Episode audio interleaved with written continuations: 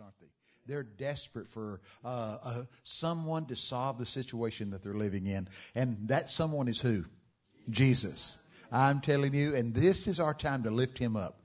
He said, If I be lifted up, I will draw all men unto me.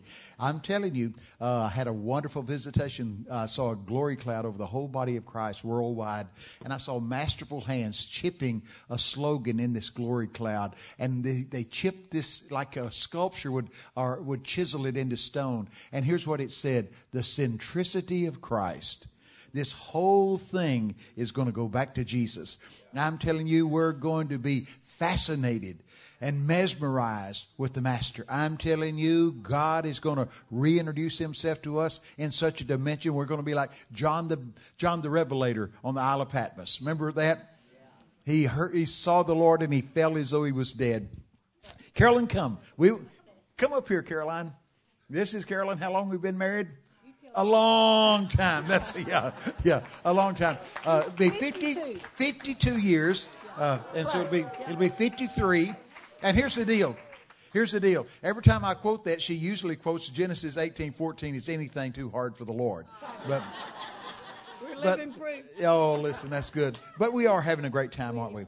And we've known these guys for a long time. Good gracious! But thank we're, all of you for loving and doting over Bob Jones, our wonderful spiritual father. I know we all feel that way, and it's such an honor to be in such a wonderful place that Bob came so many times. So, Brian, Byron, and and Debbie, we just uh, Becky, sir. I'll get it right. BB, B and B anyway, uh, loving Bob, and he certainly loved you all, and and some of his um, last minutes on this earth. You know, the wonderful words you know the Lord had you know for you all, and what what a blessed place. So he's got one of the best seats in the house. You know that, don't you?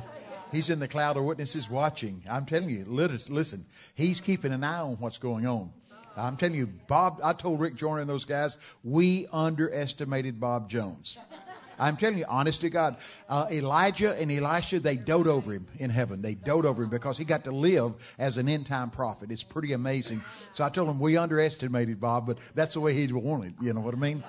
So introduce our friends. We've got some friends Speaking here. of Bob, um, a spiritual son, but first we want to introduce Mark Parsons. Mark, stand up. This is Mark Parsons. He's in our church, he and his wife in Bullard, Texas, for over 25 plus years. So we've all grown up together, haven't we, Mark?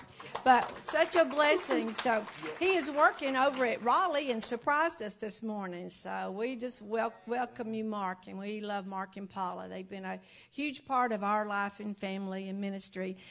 But Eddie and you and Hetty and Andre, y'all stand up and um, just, um, are, hey, you, from South Africa. South Africa, Bob and Bonnie's spiritual uh, son and fam- daughter and their family. And anyway, just what a blessing. Um, Etienne had graduated from uh, Morningstar, uh, got his doctorate Bloom yesterday. Now. Dr. Dr. Bloom, Etienne Bloom. so, anyway, speaking of, come on, Bobby wanted you to say, say something. Come up here. They're from South Africa. He travels all over the world doing prophetic ministry. And, and so just, just come and greet the people and share what God's put in your heart. God bless you. This is the first time you've been introduced as Dr. Bloom. Oh, my. Yeah, yeah just stays Etienne, no doctor. Well, thank you for the opportunity. Thank you for being here. Um, it's an amazing honor, amazing. Yeah, it's just amazing being here. I can truly say I saw Bob. He's here. What a father. And I agree with Bobby. We underestimated that man while we're worshiping, and now everything makes sense to me. Prepare yourself. There's change coming into this church. God showed me that this church has been prepared for an end time church, for a church of revelation. The mysteries and secrets of heaven are going to be released and when you prayed, um, Byron said the old things, it's exactly what God showed me. He said, get rid of your habits, of your traditions and things, of your philosophies. I want freedom. God wants to come and He wants to manifest in your life as a God of the impossible. And as He said, I'm not a show, I'm real. And what I believe, and I shared with Mark this morning, it's a season of Deuteronomy 11 11. Go in and take possession of the promised land and come and drink from the rains of heaven. And that is the time now, those who pursued him with their whole being, who have been walking in a way as being a living sacrifice, will drink from the rains of heaven, the revelation, the mysteries, the secrets, the fullness of the blessings of heaven. It's now the time. And this morning, when I asked him, Lord, show me on my scroll, what is what should I do today? He said, Etienne, do you see me? I said, Yes, Father, I can see your face. He said, Don't turn your face away from me. God is looking for those who is looking at Him all the time. Because what you look at, you become. And He will manifest at the places where He sees a reflection of Himself. So I release it. I declare that this house will become a reflection of Jesus. Bless all of you. Amen. Thank you, Etienne. God bless you. That's good. Don't you want to drink from the rains of heaven? I'm telling you. Uh, remember, uh, I love when he talked about beholding the Father's face. In Psalms uh, 27, it says, When you said, Seek my face, my heart cried out, Yes, God, your face I'll seek. Psalms 27. God is alluring us to seek his face. I'm telling you, we need face to face encounters with a living God. It, it'll change your whole attitude and your appearance. Remember Moses? Face to face encounters with God, it changed his attitude and his appearance. You believe the body of Christ needs uh, uplift and a facelift? I think so. We got too many droopy Christians. We ought to be the most delightful, creative people on this planet. The Creator lives in us. Isn't that something? We ought to be the happiest people on the planet. Our destiny is settled. We've been blessed with all spiritual blessings in heavenly places. We cannot be defeated. That's what it says. Romans 8:37 said, "Yet amid all these things we're super victorious." We're fighting from victory, not for victory. Remember our elder brother stretched himself upon a cross and he cried out, "It's finished." Aren't you glad he didn't say I'm finished? He said, "It's finished." And that's a farming term. It means everything that should have been done is totally done. Nothing's left undone that needed to be done. Say complete. complete. The Bible said, and you are complete in Him. Oh, listen, that's pretty wild, isn't it? Well, we're delighted to be here. I've got a book table back there, and I want to say a thing, a few things about the books because the Lord said, I want you to create tools that'll help my people to grow. He said, I'm going to give you a core goal. And he said, Your core goal is to raise me an overcoming generation that transcends gender or age. I said, Give me that in Texican where I can understand what you're talking about. He said, I want you to raise me a group of people that are victorious in every avenue of their life. I don't care whether they're young or old, male or female. That's what it means. He said, raise me an overcoming generation that transcends gender or age. See, it, it, it doesn't matter whether you're a man or a woman. It doesn't matter whether you're uh, old or young. It matters about your heart. He told me the heart of the matter is the matter of the heart. We got to have a hot, blazing heart for God. Don't you think? I, listen, you know, it's a sad thing when it says uh, being lukewarm makes him sick. See, he'll do what to a lukewarm church? Spew them out of his mouth. So, how do we turn up the flame? We get into the Word of God, and the Word of God gets into us. Remember, Jeremiah said, The fire was burning in my bones. You get the Word of God in you, you'll begin to burn. Don't you, don't you want to be a blaze for Him? Say, Yes. Okay, we're going to have a good time. I don't even know how long we go. We just go, I guess, till, oh, you know, you know. It'll be fine with me, you know. I get wound up like an eight day clock, man. I get so excited I could thread a sewing machine it running. Now that's pretty excited. Okay. Well, anyway, here's here's a book. This is one of our latest books. It's called Master's Plan Divine Design, and I, most of this book deals with understanding who you are. If we understand who we are, we'll understand why God has created us to do some marvelous things for Him. There's verses, if it wasn't in the Bible, I'd never believe it. John 14, 12 is one. Jesus talking, Verily, verily, I say unto you, these works that I do, and greater works than these shall you do, because I go to my Father. Wow. He means that. He intends to find him a people that'll do greater works than he did. John 14, 12. Isn't that, you know what Jesus told me once? He said, Tell my people, I say what I mean and mean what I say. I'm not a politician seeking to be elected. He doesn't spew out rhetoric. And he just tells us we need to be prepared to do great signs and wonders. And so I wrote this book mainly out of Ephesians 2.10. Ephesians 2:10 says, "We are his workmanship, created in Christ Jesus unto good works, which God before ordained we conduct ourselves in them." So I studied Ephesians 2:10 in every English translation of the Bible I could find in the world. One of it, one translation says, "You're the best God could do to display who he is." One translation says, "You are his stroke of genius to display his God deeds." It, it, it, it is something heaven and hell are asking you the same question. God and the devil. God and the devil are asking you the same question. Here it is Who do you think you are? Hell's going, Who do you think you are? And heaven's going, Who do you think you are? See, as a person thinks, that's how they're going to live. You go, Well, now, Bobby, I got some issues. We'll get over them. when you got recreated in Christ, old issues were gone. Uh, 2 Corinthians 5 17, therefore, if any person be in Christ, he's a new creation. Old things are what? passed away. Behold, all things are bright and brand new. So I'm giving every one of these to Becky and, and Byron. Yeah, I'm telling you, yeah, there's one. The Master's Plan Divine Design. I'll, I'll quick, I'll speed this up. I love this one. This is Legacy and Lineage Line. For about six years, the Lord said, I'd go up and down the land saying, somebody's going to write a book about legacy and lineage line and help transform a generation. I said it at, uh, at least, at least five years. Nobody picked it up. Finally, Carolyn, my wife, said to me, Bobby, I believe God's talking to you about writing that book. So I said, Lord, do you want me to write that book? He said, Yes, I do. And so I started, and it came like a avalanche. It came like a volcano and just poured into me. And then I got busy. All I go usually a couple of places a week all over the world. And I got busy. And so I'd pushed the Legacy and Lineage Line book to the back. One day I'm driving down the road and Jesus said, Hey, Bobby, How's your legacy and lineage line book coming? And I go, uh, you know, you can lie to a lot of people, but not him.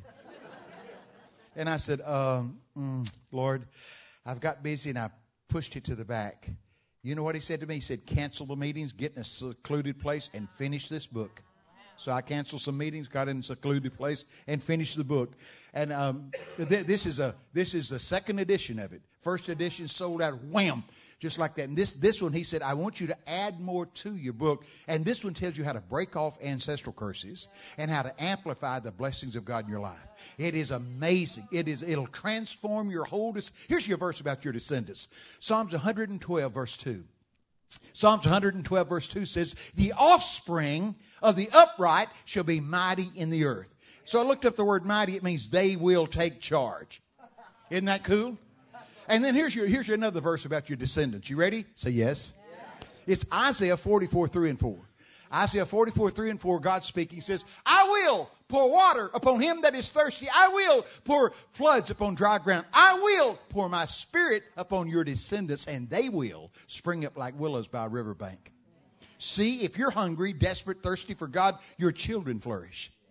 The Bible says if the parents eat bitter fruit, the children's teeth get set on edge. And so this talks about how to break off ancestral curses and amplify the blessings of God. I really pray you'll get the book. Then, so anyway, then the shepherd rods, you know about those. Uh, this is our 20th year edition for, this one was for 2015. Boy, I'll tell you what, this was our 20th edition.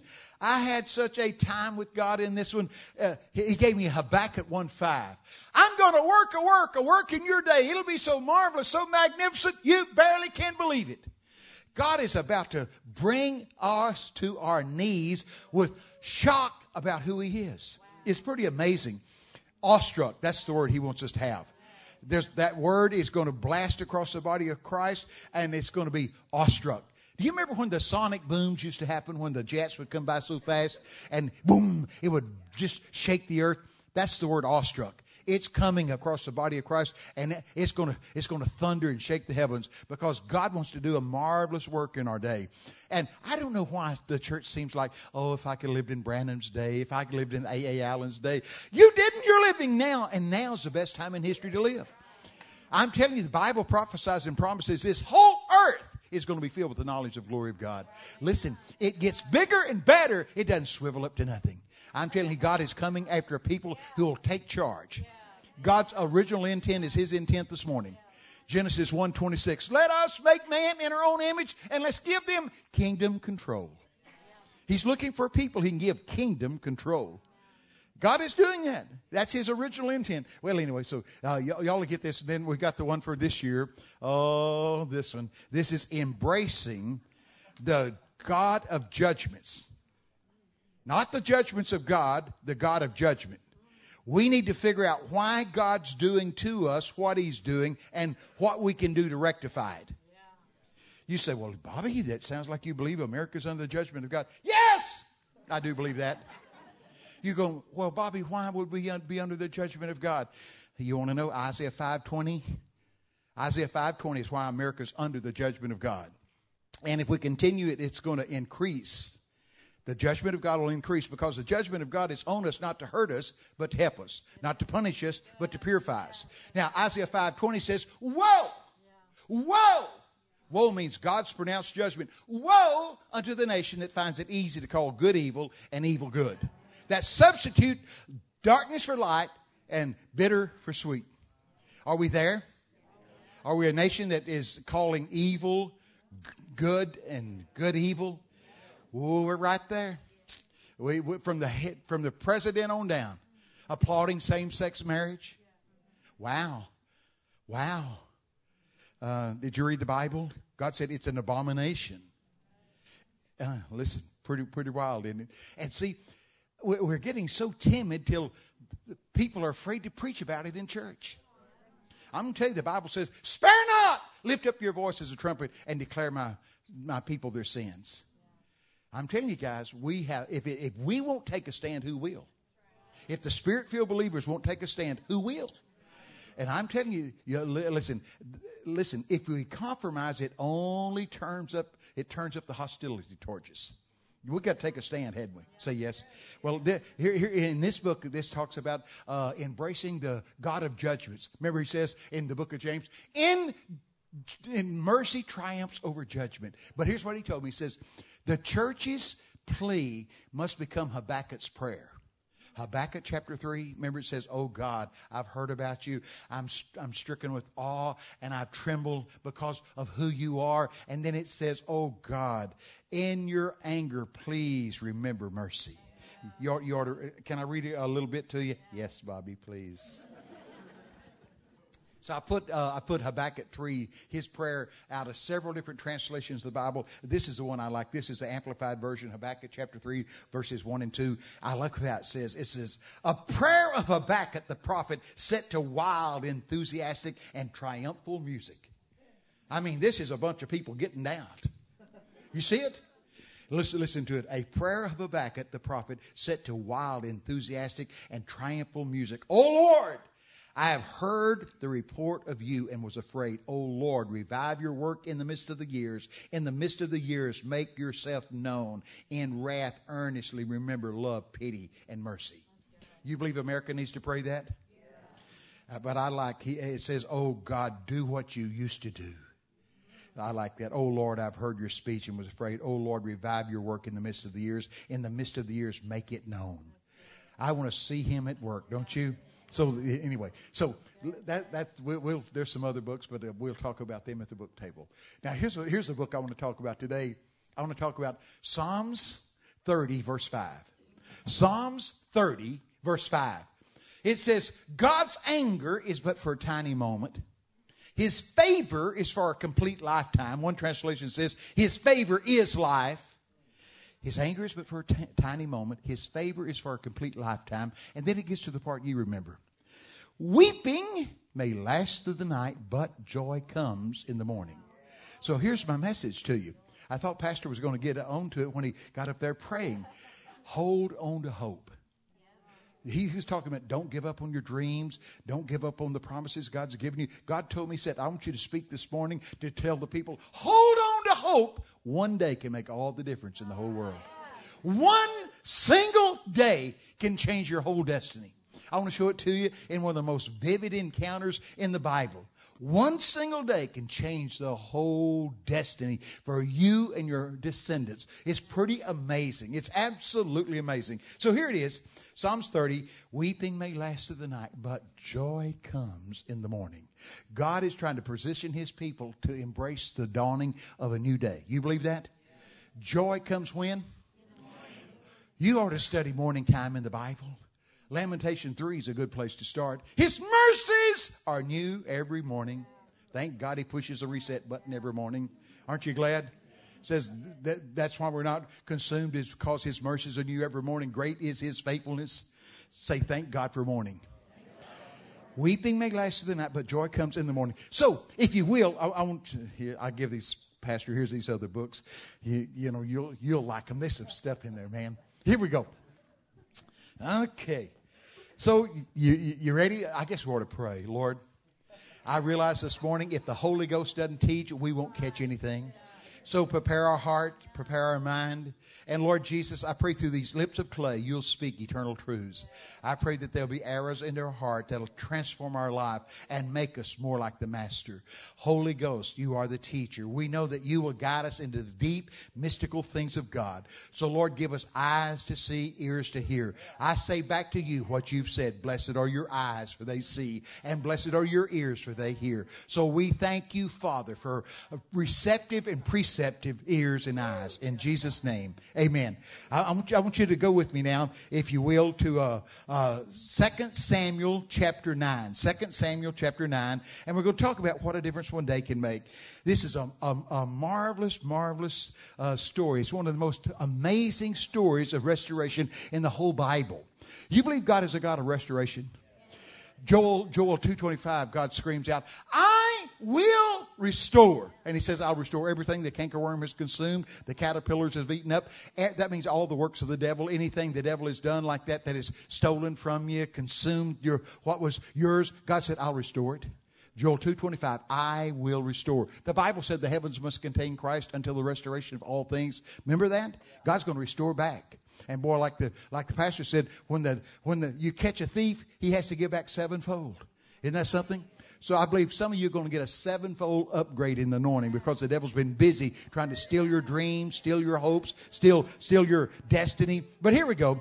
This is 2 Samuel chapter 9. And if you, if you catch up where we are in the scriptures, it talks about how victorious David has been. David's king, and he's a warring king. And he, boy, he's been fighting one battle after another. And look, look, uh, you have to back up to verse uh, chapter 8 just for a moment. And it talks about all the garrisons David's built. Verse 15 says, So David reigned over all of Israel and executed justice and righteousness for all his people. And it talks about how God gave him victory wherever he went. Look at verse 14. He put up garrisons throughout all Edom, and the Edomites became his servants, and the Lord preserved and gave victory to him wherever he went. So David now has finished most of his campaigns and his battles. Have you ever been so busy you forgot to fulfill some promises you made? Oh man, that's what's happening in 2 Samuel 9 1. David has got a little respite. He's kind of got a moment to catch his breath, and uh, he kind of gets still for a moment, and that's where we pick it up in 2 Samuel 9 1. Look at it. And David said, Is there still anyone left of the house of Saul to whom I may show kindness for Jonathan's sake? Wow.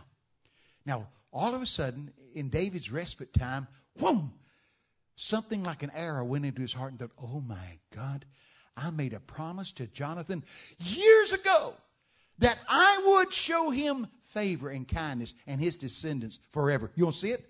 Turn, turn back, if you will, just, just for a moment. And, and look, look at this covenant that David made over there in 1 Samuel chapter 20. And look what it says in verse 14. This is where David is coming into a covenant and a vow with Jonathan, who's, who's Saul's son. Jonathan should have been the king, but Jonathan knew that God was not choosing him to be the king, but David.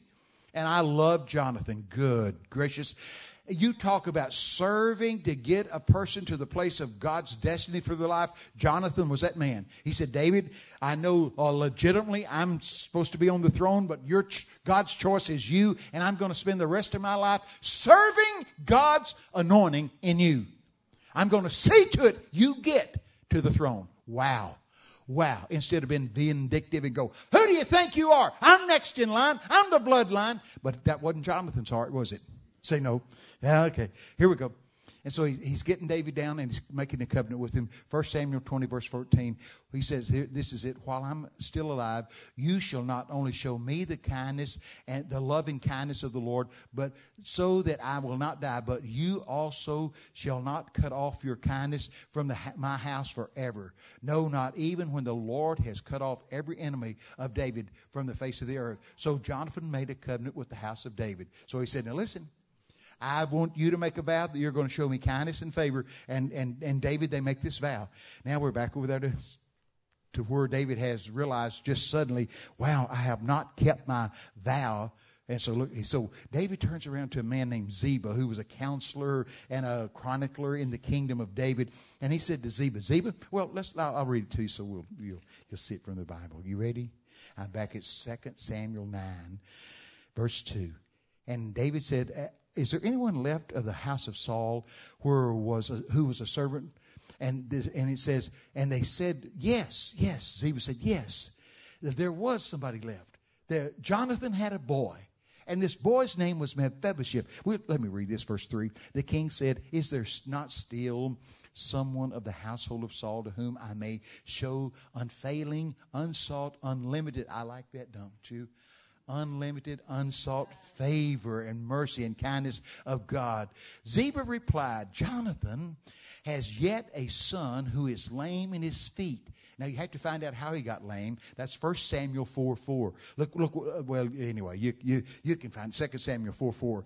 Remember, word comes that Jonathan and his father Saul has been killed in a battle, and the word gets back to the palace that um, Jonathan and King Saul has been killed. And so uh, Eliz says a nurse picked up the young boy, five years old, and she starts running with him, not to hurt him, but to try to get him to safety because the words come that his grandfather and his father's been slain in a battle. And most of the time, then, when one king killed another king, they'd go find every descendant and kill them. Remember the story? And so I think the nurse was trying to do something good and noble, but I don't know how it happened. It doesn't say in the Bible, it just says, in her haste, the child fell five year old little prince. And it says from that moment on, he was lame in his legs. It's a strong word. It's a Hebrew word that means paralytic, from crippled from the neck down. Strongest word in Hebrew language for paralytic. And from now, uh, let, us say you, you might say this morning, Bobby, what does that old antiquated story have to do with me? I know a lot of people uh, that's been dropped, mishandled, not maybe intentionally, but mishandled by somebody in authority. And oh, it didn't break their spine, but it broke their heart. It broke their spirit. I've run into them all over the earth. I'm telling you, it's time to forget and forgive. You believe that? I'm telling you, it really is. So, uh, all of us know crippled people like Mephibosheth.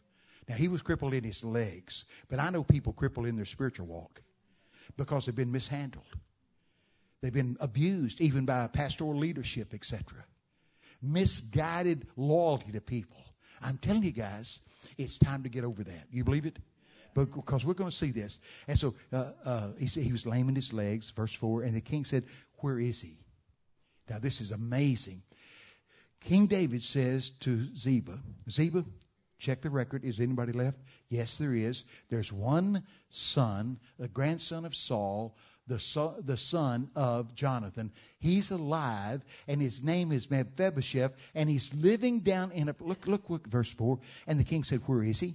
Ziba replied, "He's in the house of Malchar, son of Ammiel, in Lodibar." Oh my God!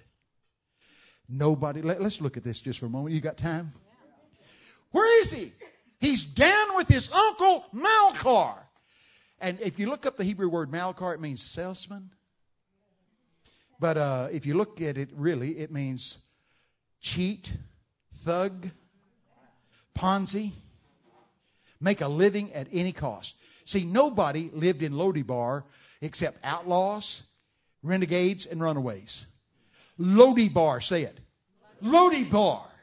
Lodibar means dry, barren, uninhabitable. That's the name Lodibar. Dry, barren, uninhabitable, unfruitful. Only people lived there was those running away.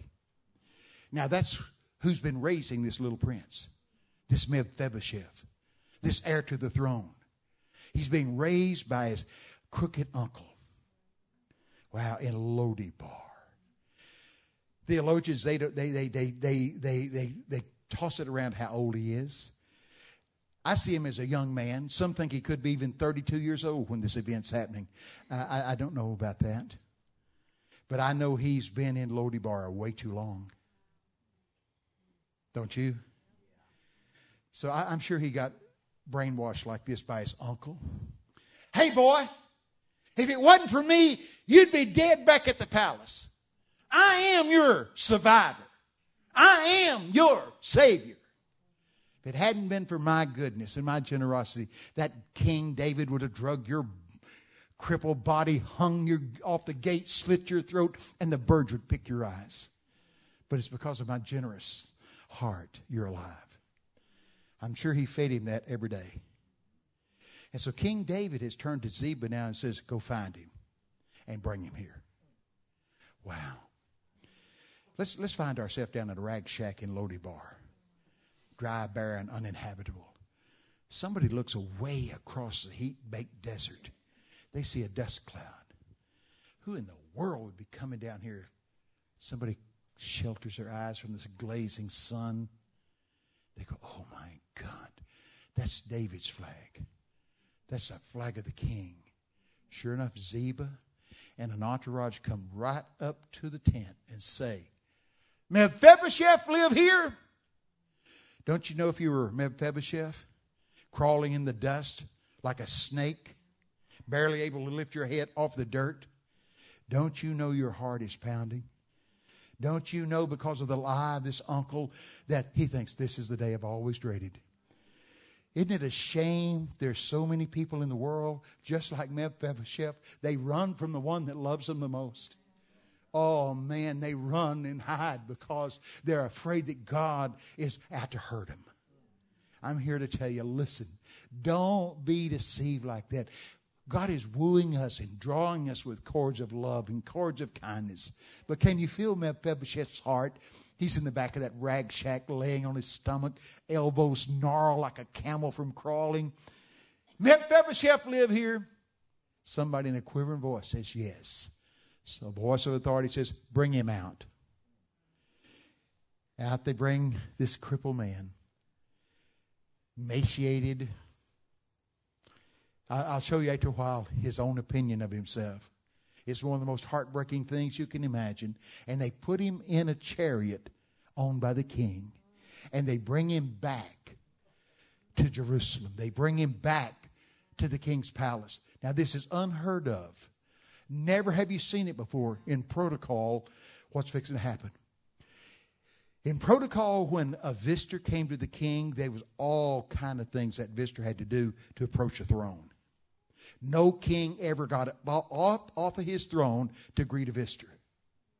That's unheard of. But it says in your Bible, when Ziba comes in to the, to the palace area with Mephibosheth, David gets up off the throne and goes out to greet him. And he says to him, Mephibosheth! And Mephibosheth, crawling and crying in the dirt, it says he buried his face in the dirt and cried out, Who? Who am I? Such a dead dog as me that you would greet me.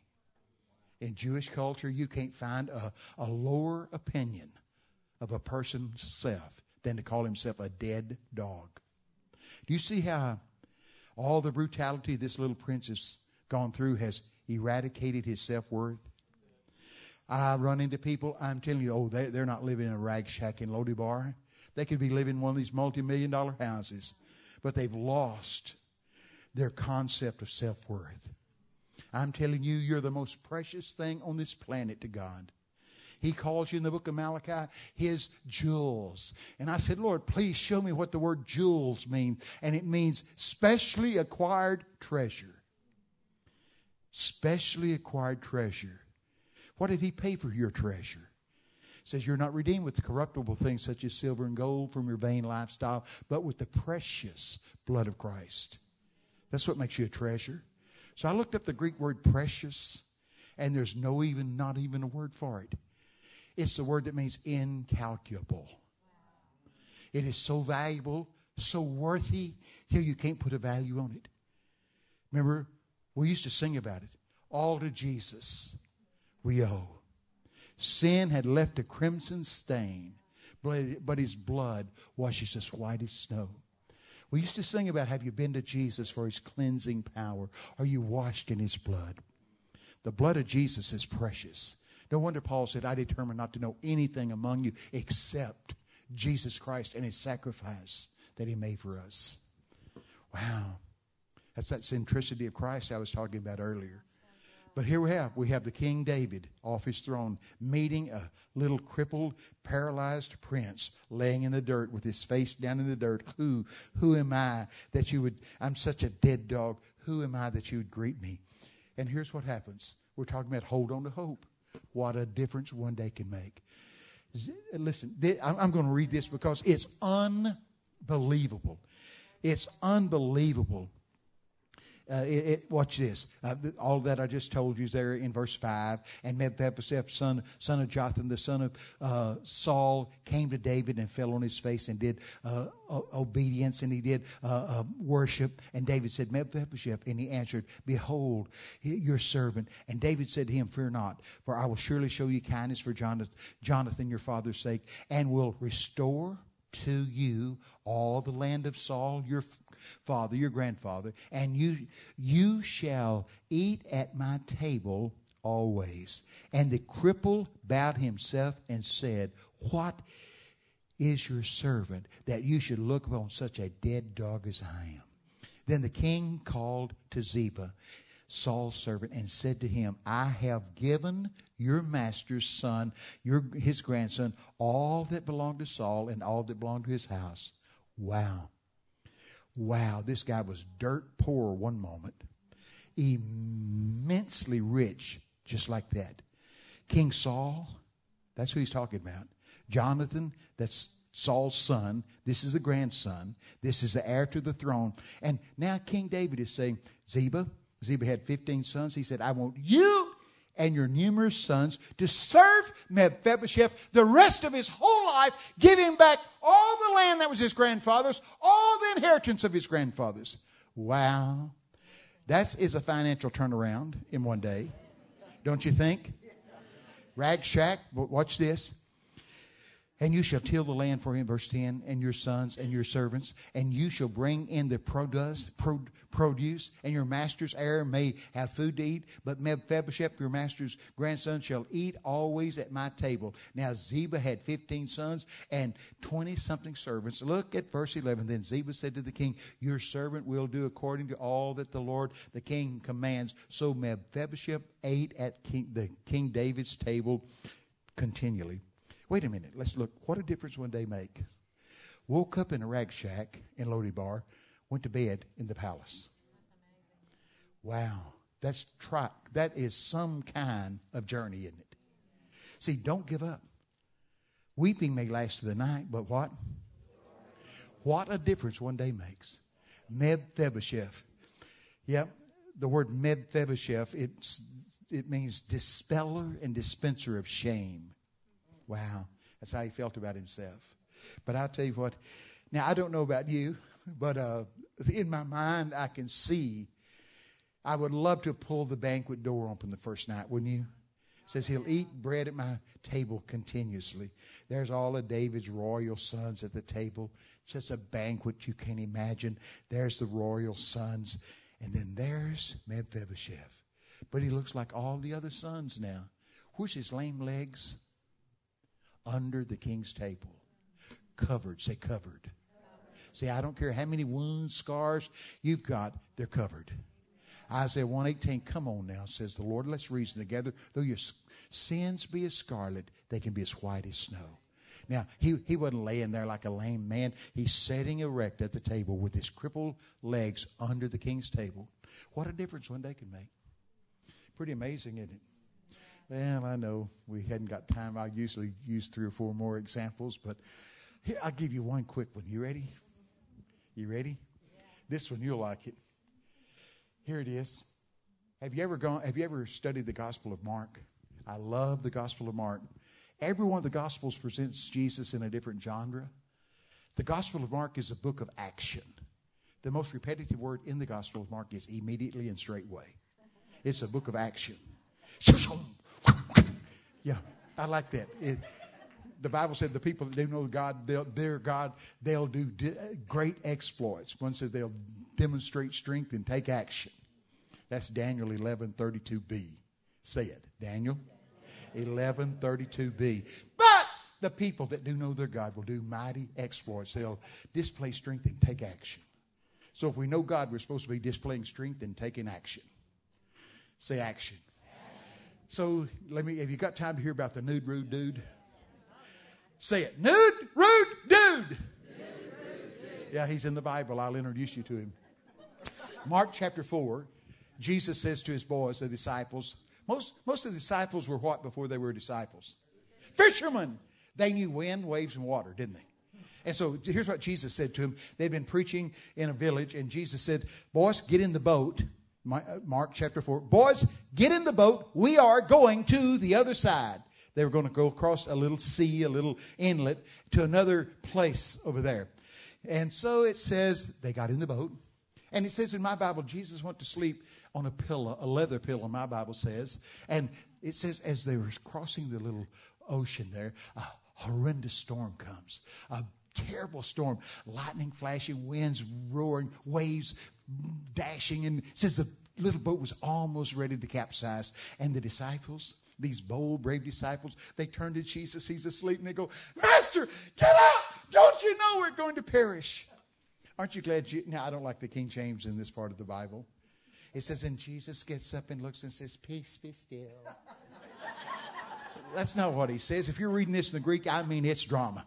They're screaming, scratching, ah, you know, waves roaring. I mean, it's high drama.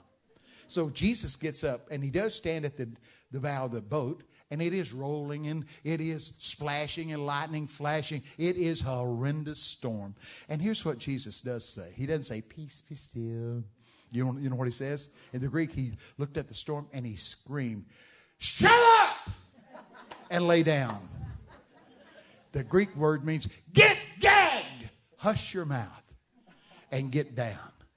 And here's what happens when he said that, the wind goes and laid down as tranquil as glass. Watch the boys in the boat. The boys in the boat were horrified of the storm. Now they're petrified of who's in their boat. Whoa! What manner of man is this that even the winds and the waves obey him? See, I told you you're way too familiar with a God we barely know. What made the boys so fearful? I suspect what made the boys so fearful was this they didn't really listen to what Jesus said. Get in, we are going to the other side. I didn't hear anything about Coast Guard rescue, 911, resuscitation. And then the second mistake they made, they didn't realize who was in their vessel. See, I told you already, you're undefeatable because of who's in your vessel. Romans 8:37, amid all these things, it says in 1 John 4 4, greater is he that is in you than he that is in the world. You, you can't be whipped if you stay with Jesus. Cannot be defeated. Anyway, so the boys, they finally get across to the other side. Little gangplank comes down. And it says, immediately, that means right then, there met him out of the tombs a man with an unclean spirit. Who I looked it up in the Greek. It's a Greek word called demonitsomia. Demon Nitzamiah. There met him out of the tombs a man with an unclean spirit. A man that was demon nitzamiah. It means under the total control of a devil. Wow. Now, these guys and gals that are playing around with witchcraft and Harry Potter and all this seance mess, this is where it leads to. That's, that's the full flower of witchcraft up there. He's naked, he's suicidal, always night and days in the mountains and the tombs, crying, slashing himself with stones. But he sees Jesus and he runs down. And the Bible literally says he falls prostrate in a form of worship. And he said, I love that part. all the demons in him couldn't keep him doing what he was created to do. And so here's, here's the deal Jesus is dialoguing with him. And those demons says, Ah, Jesus, Son of the Most High God? Have you come to torment us before our time? I'll answer that, yes. yep, we're not going to build a church where demons feel comfortable. We're going to build a church so full of the presence of the power of God, they walk in and manifest and they're cast out. I'm telling you guys, I am telling you, deliverance is coming to the house of God. You say, oh no, you know, let's just counsel it out. You can't counsel it out, you have to cast it out. You have to cast out the devil. He's more afraid of you than you are him. That's the honest to God truth. He knows he's whipped, he just didn't want you to know it. Says he roars as a roaring lion. He's not, you know, he's defanged, he's whipped. But and it says in Romans 16 20, why sure. It says, then the God of peace will crush Satan under your feet in Luke 10 19, behold, I give you power to trample on serpents and scorpions and over all the power of the enemy. He literally says in that verse, Luke 10 19, I give you authority to stop the devil's ability. What ability does the devil have? John 10 10, the thief comes but for to steal, kill, and to destroy. But you've been given authority to stop his ability. So here's this poor, pitiful guy. He's just a puss bag. He's naked. He's got, he just got sores all over him. He's been slashing himself with stones. There he is kneeling before Jesus, and he's dial, Jesus is dialogue. What is your name? My name is Legion, for we're many. Wow, that's what the demons said. One man, a lot of demons. And here's the story. The demons are saying to Jesus, Don't send us out of the country. And there's a bunch of pigs up on the hill eating. And the demons said, Let us go up there and get those pigs. Remember the story? Mark chapter 5. And so Jesus gave them permission to leave the man, and they went and got the pigs. The demons did. It says there's about 2,000 of those pigs eating up on the hillside. And it says when the demons went into the pigs, the pigs went snut. The pigs went snut. The pigs went nuts. the pigs went insane. And they just ran down the hill and jumped in the ocean and drowned themselves. Guys, it's swinecide if I've ever heard of it. Just pure swinecide. 2,000 pigs dead, floating in the ocean. And the guys that were keeping the pigs, they're up on the hillside. Nowadays, they'd be texting, You better get out here, something's coming down. Maybe FaceTime, or they could have even periscoped. You know, you was talking about social media a while ago. Oh, Lord, there's 23,800 videos of me on YouTube, and I've never put a single one. 23,800. Wow. And everywhere we go now, people periscope and all that kind of stuff. Social media is really, really something. That's that's a way to reach tons of people. You know, I I have a guy that runs our web thing for me because you know I, I barely know how to turn the computer up. You know, I tried to do it myself and opened the back door and gave everybody in the whole earth my. Uh, it, it had to crash our website for. Yeah, yeah, yeah. So the guy had to, the tech guy had to fix it all back up for me. But anyway, these guys, they, they didn't text and go, you better come out here, something's happening to the hogs. But anyway, they ran into town, ran into town and told the people owned the pigs, you better get out here, something's happening. So the guys that kept, that owned the pigs, here they come. They're coming back to see about the herd of pigs. And it says, when they come out, they see him that had been possessed. Now he is seated, clothed in his right mind. Oh my God.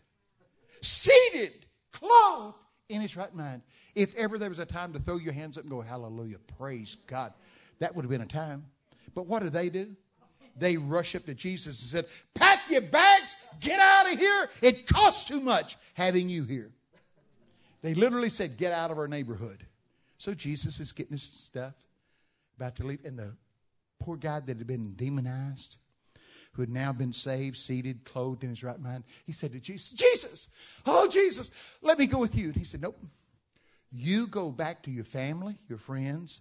You go back and show them and tell them what great things the Lord has done for you. And your Bible says he went back to Decapolis, and it says in your Bible, all men did marvel. Theologians seem to say everybody in the 10 villages got converted. The word Decapolis means a 10 region, city region down the coastline. That's where this maniac went. But here's the deal he woke up a maniac naked in the tombs, and he went to bed that night a missionary. What a difference one day can make. From a lunatic, a maniac, to a commissioned missionary.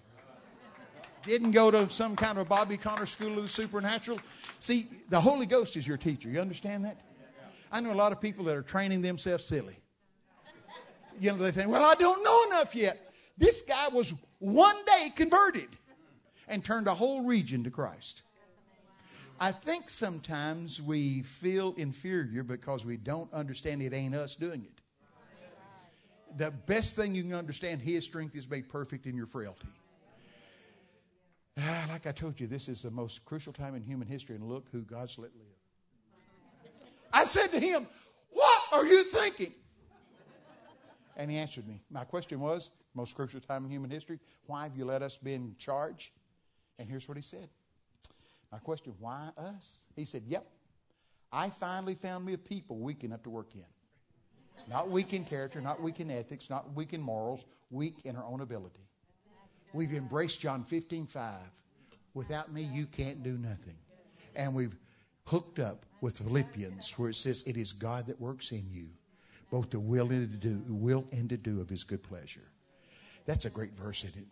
That's Philippians 2.13. Why? It is God that works in you, both the will and to do of his good pleasure.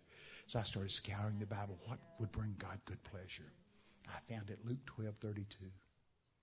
Luke 12.32 says, Oh, shuddering, shivering little flock, don't be so timid. It's your Father's good pleasure to give you the kingdom. Wow. That's what he's looking for, somebody he can turn this kingdom over to.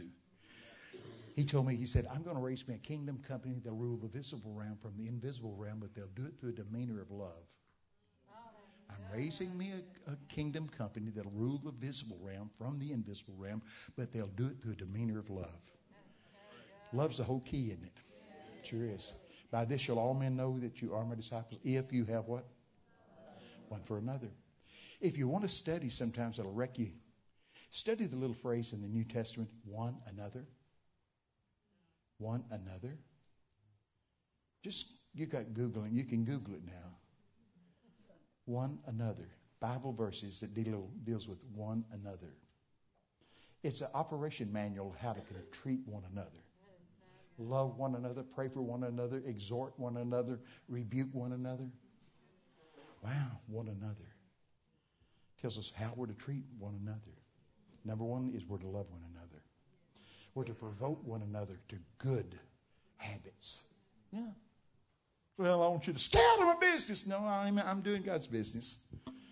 Provoking you to good works. Yeah. Well, anyway, here's, what, here's what's going to happen to you today. You're going to get an impartation. You say, I don't want one. Well, you already left a while ago. It's the honest to God truth. The Lord told me, He said, Go where I tell you to go, do what I tell you to do. When you get there, I'll give the people, whether they want it or not, an impartation from Hebrews 13, 20, and 21. Hebrews 13, 20, and 21 says, Now the God of peace that brought again from the dead the Lord Jesus Christ, that great shepherd of the sheep, by the blood of the everlasting, never failing covenant, make you perfect give you everything you need to accomplish the task you've been sent to do. So you're going to get that. I said, How can I tell them they'll get it whether they want it or not? He said, You can get around somebody that's infectious and you can be contaminated. I mean, you can get on an elevator, somebody sneeze on you, I mean, you can get, catch a cold. If you can catch a cold, you can sure catch the anointing. You remember Saul got around Samuel and started prophesying like a parrot, man? You see, Saul wasn't a prophet. But Samuel was, and when he got around, said, boom, jumped up on him. And so it's going it's going to happen to you. I'm telling you, the kind of anointing we have, God said, leave their head alone, throw the seed in their heart. That's, that's why I talk fast. That's why I'm just, listen, you can't keep, you know, you need to get the tapes and listen to them again and go, oh my God, I didn't know I heard that. Because you retain very little listening. But if you look, if you open both gates, boy, things really come in. But anyway, you're going to get an anointing, an impartation. You say, is there is impartation mentioned in the Bible, Brother Conner? Romans 1 11. Romans 1 11, Paul said, I yearn, I yearn to be with you, that I might impart to you a charisma gift, a functioning gift. He wants to give you an unction to function. Where's a rapper when we need him? Yo, yo, yeah, yeah. Good Lord. Remember, Bob used to rap? Oh, Lord. One of the wildest services you could ever imagine happened down in the Hard Rock Cafe uh, in uh, Florida. Years ago, I went down there to Florida to do a, meeting with a, a, black man named uh, Aaron Evans. You know Aaron. And to be honest with you, it wasn't very, it, you know, the meeting was kind of lackluster to me, I, I thought. But it, anyway, Aaron calls me and he goes, Well, you're coming back? I said, Aaron, who told you I'm coming back? The Lord. I said, What did he say? He said, I'm going to get the Hard Rock Cafe and you're coming back to do a meeting. I said to him, Aaron, you get the Hard Rock Cafe, I'll bring some of my friends and we'll do a meeting. I tell you, months went by, maybe a year, maybe a year and a half. I get a phone call. Brother Bobby, it's up. I said, Yeah. He said, I got it. I said, You got what? He said, Hard Rock Cafe. I said, Oh, man. He said, Yeah, Friday, Saturday. So, anyway, I'd made a covenant. I'd bring my friends. We called Bob, called Don Potter, John Paul Jackson, Paul Keith Davis, Rick Joyner. Uh, huh? John Paul Jackson, Susie Wells. We go down there to the Hard Rock Cafe. They had just had a rock show the night before. So help me God, they're sweeping up women's underwear off the platform. I mean, Hard Rock Cafe, Orlando, Florida.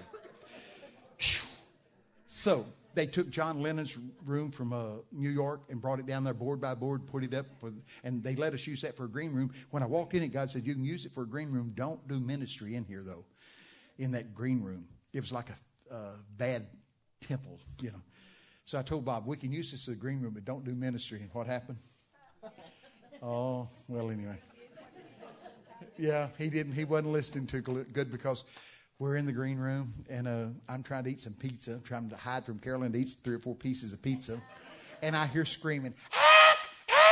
It's Bob. He'd been over there ministering a demon jumped off on him. And anyway, I said, Bob, I told you we can't do ministry. But anyway, but we had we get out there. In, we're in the service, and it is packed to the hilt. I'm, and see, I mean, it's actually Hard Rock Cafe people and Christians. I mean, it is a mingled mess, man. People spun on their head, didn't they? Remember that? People fell on the head and started spraying, spinning around like a top. Anyway, in the middle of that meeting, you know how Donald play, and y'all been in Bob Bob Jones's meeting. So uh, Bob gets up, he walks up there, and he takes the microphone. Don's playing, and there's some other musicians, and it's really good. And so help me, Bob starts rapping, and it's good. I mean, it's really good. I punched old Rick Joyner. I said, Listen, your promotion problems are over. You got Bob Jones rapping in the Hard Rock Cafe. It was wonderful. It was on beat. It was the wildest thing you've ever seen. Good Lord. Yeah. Most time it's thee says to thou me, you know. But this was something. It was really good. Okay, my wife said, tell him the dream. Bob came to see me. Bob, uh, you know, you can call it a dream, whatever. It was more real than me standing in this room right now. I knew Bob was going to come see me after he died. He died on February 14th. And so anyway, I told my wife, I said, uh, Bob's going to come see me. So I, am in, a, I'm in a, a, trance kind of thing, and I'm in my home in Moravian Falls typing on the computer, writing a book. Holy Spirit said, You've got a visitor. I get up from my desk, walk over the door, fix open the door, and he said, No, he's coming down the, he's coming through the window. So I turn around like this, and my study has a bunch of windows there, and there's pearl escalators coming out of heaven. This is March the 27th, after Bob died in February the 14th. The pearl escalators are coming down like this, moving like that, and Bob is riding the elevator, the escalators down. Looked like a million dollars. You've never seen anything like it. His face was his taunt. His body was firm. He had a, a, a, a robe on that looked like a nightshirt that went below his knees, but the material was living. It moved and moved. And so I'm thinking to myself, oh my, should I raise the window for him or what? And he popped through the window. Boom! popped through the window and got this close to my face. He's standing right there. He looked Im- immaculate and beautiful. And he looked me over. He looked me at me just like that. And he said, uh, You're doing fine. Wham! Then he hit himself in the chest just like that. And he said, mm, And I'm doing wonderful. That's what he said. And then here's what he did. We sat down on the couch. We could talk with our words, or we could talk with our spirit.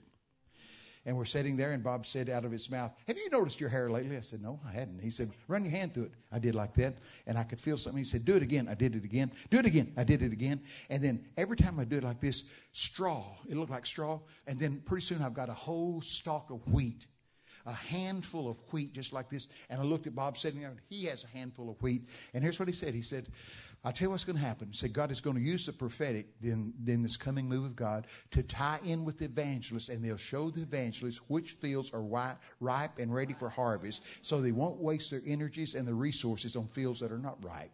And he said to tell, said, tell the church it's all about the harvest.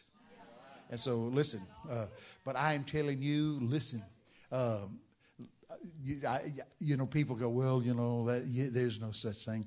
You don't know what such things there is, you know. the natural mind receives not the things of the Spirit. It's foolishness. Neither can you, and it has to be spiritually discerned. When I said to you, he's got the best seat in the house, I meant it. And he's watching over the meetings. Because remember, God told him, Bob, I'll send you back to this earth in order to start and initiate a billion souls being saved. When Bob Jones went to heaven, the clock started. And I'm telling you, we're going to see the greatest harvests we've ever seen. All the things you've seen so far is reaping the reapers, harvesting the harvesters. Greatest harvest the world's ever seen is at the door. It really is. I'm telling you, well, you know it's true. Can you feel it in the air? I can.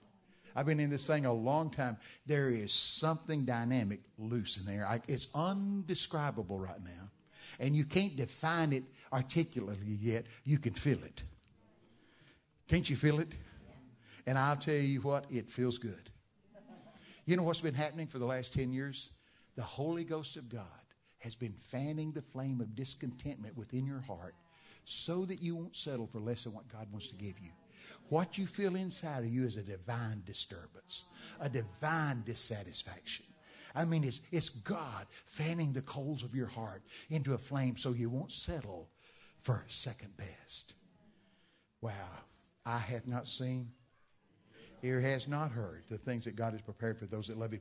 But He has revealed them unto it is He's revealed it to them through the Spirit. Well, anyway, had a good time. I love coming out here. I, I was sitting there. I said, Lord, tell me about this church. He said, it's going to be an oasis. And I said, Oh, yes, that's wonderful. An oasis, a place for people to come and refreshed. A good, that's a good thing, an oasis. Hungry, desperate people get refreshed. And so I thought, oh, that's wonderful. And I could see like palm trees, you know, and all those things. And so I go in there and I, I pulled the door open to what I was told was an oasis, and I was in an emergency room. Like, I mean, the desperate, the hurting, the bleeding, the broken. And then I was in a place of perfect peace and rest. I tell you, this thing is going to be multi-fashioned. It is going to be like an oasis. It is going to be like a trauma center for the hurting, the desperate, and the broken. And it is going to be a place, a haven of rest, a rock in a, in in a shelter. Isn't that something? So don't, don't just say, well, we're an oasis. We're an emergency room. We're a house of rest. No, listen, it's all together. And you're going to find people come in so mangled and broken, and God will heal them, and they'll, they'll be moving into the house of rest. You know how they get the house of rest? They get their eyes on God. Isaiah 26, 3. That will keep him in what? Perfect peace. Well, we're fixing to pray for you, okay? Yeah, good. Now, I'm going to tell you something. I want you to do something for me, will you? Would you put your hand on your heart? Say this with me. Wow!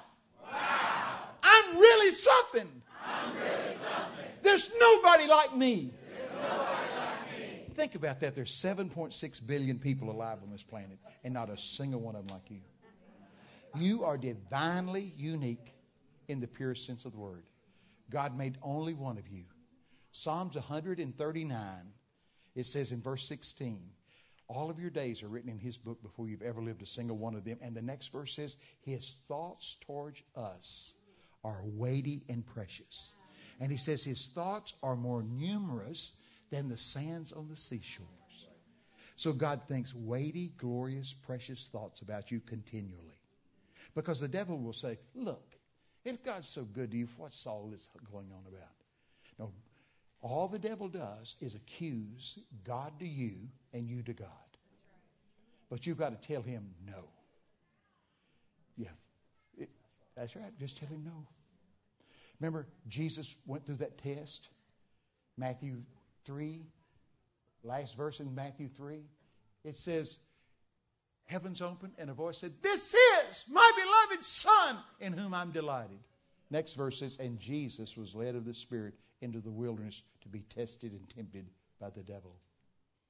What was the test and the temptation? Do you really believe you're who God says you are? If you're the Son of God, turn these stones into bread.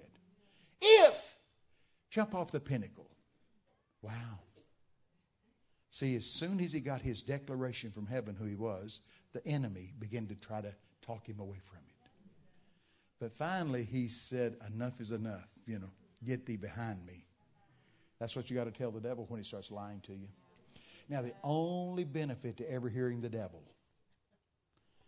is every time he speaks, he speaks a lie. What is a lie? Turn it all the way around, you'll find the truth.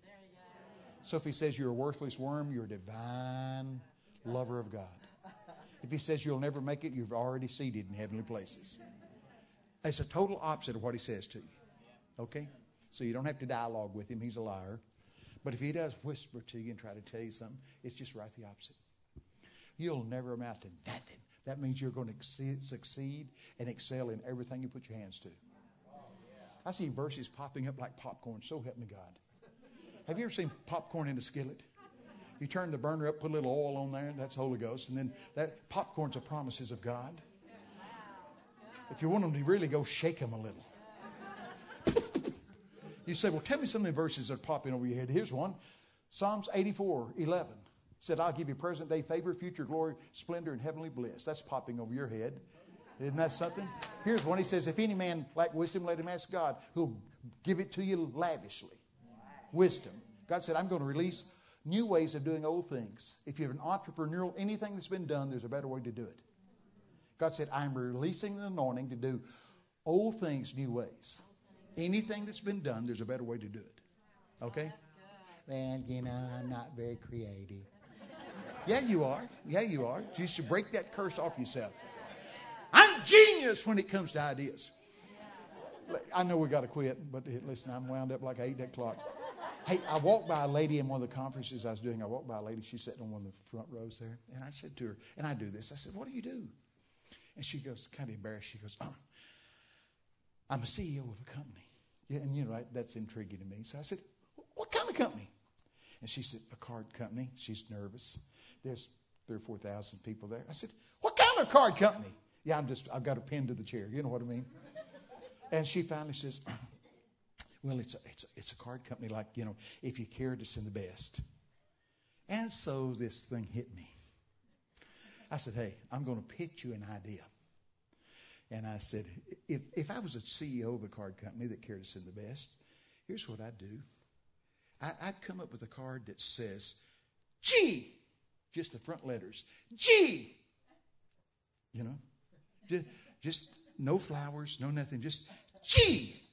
And then you open and you go, G, I'm glad your son graduated. Or, G, I'm sorry Fred's dead.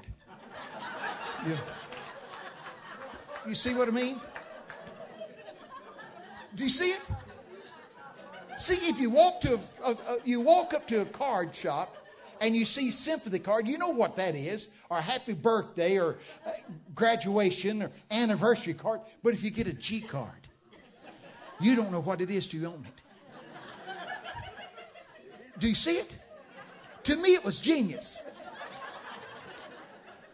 And so, months went by. And then one day I got a box. Guess what it is? A box of G cards. Yeah. But do you see the mystique of it? That's kind of the way it is with you and your Christian walk. You have to own the book to see what's really yours. Man shall not, that's how, what, how the Lord broke the devil's curse. Man shall not live by bread alone, but by every word that continues to proceed out of the mouth of God.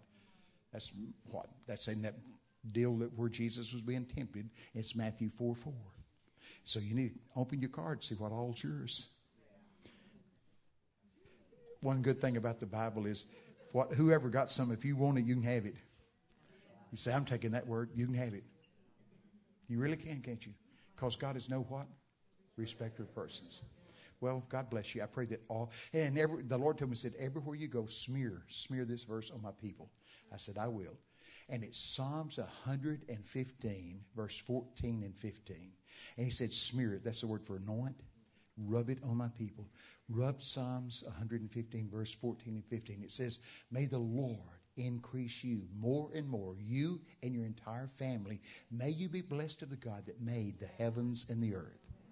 So that's what I want you to have. May you, may the Lord bless you, you and your entire family. May He increase you more and more. May you be blessed of the God that made the heavens and the earth. And the next verse is really important too. Verse 16 says, The heavens of heavens, that belongs to God, but the earth He's given into our hands. So we're going to dominate who is elected president. Because this earth is in whose hands? Our hands. Psalms 115, verse 16, the heavens of heavens, that belongs to God, but this earth, He's given into our hands. We're responsible for what happens here. And that's how we got in such a mess we're in right now. I said to God, politically, how do we get here? He said, I gave the people what they asked for. And I said, Tell me more. He said, I gave the people what they asked for. And then he said, the error the church made was they thought I'd straighten this out from the White House. I want to do it from the church house. It's up to us. Second Chronicles 7 14. Well, Pastor, we had a great time. God bless you. I'll see him at the book table.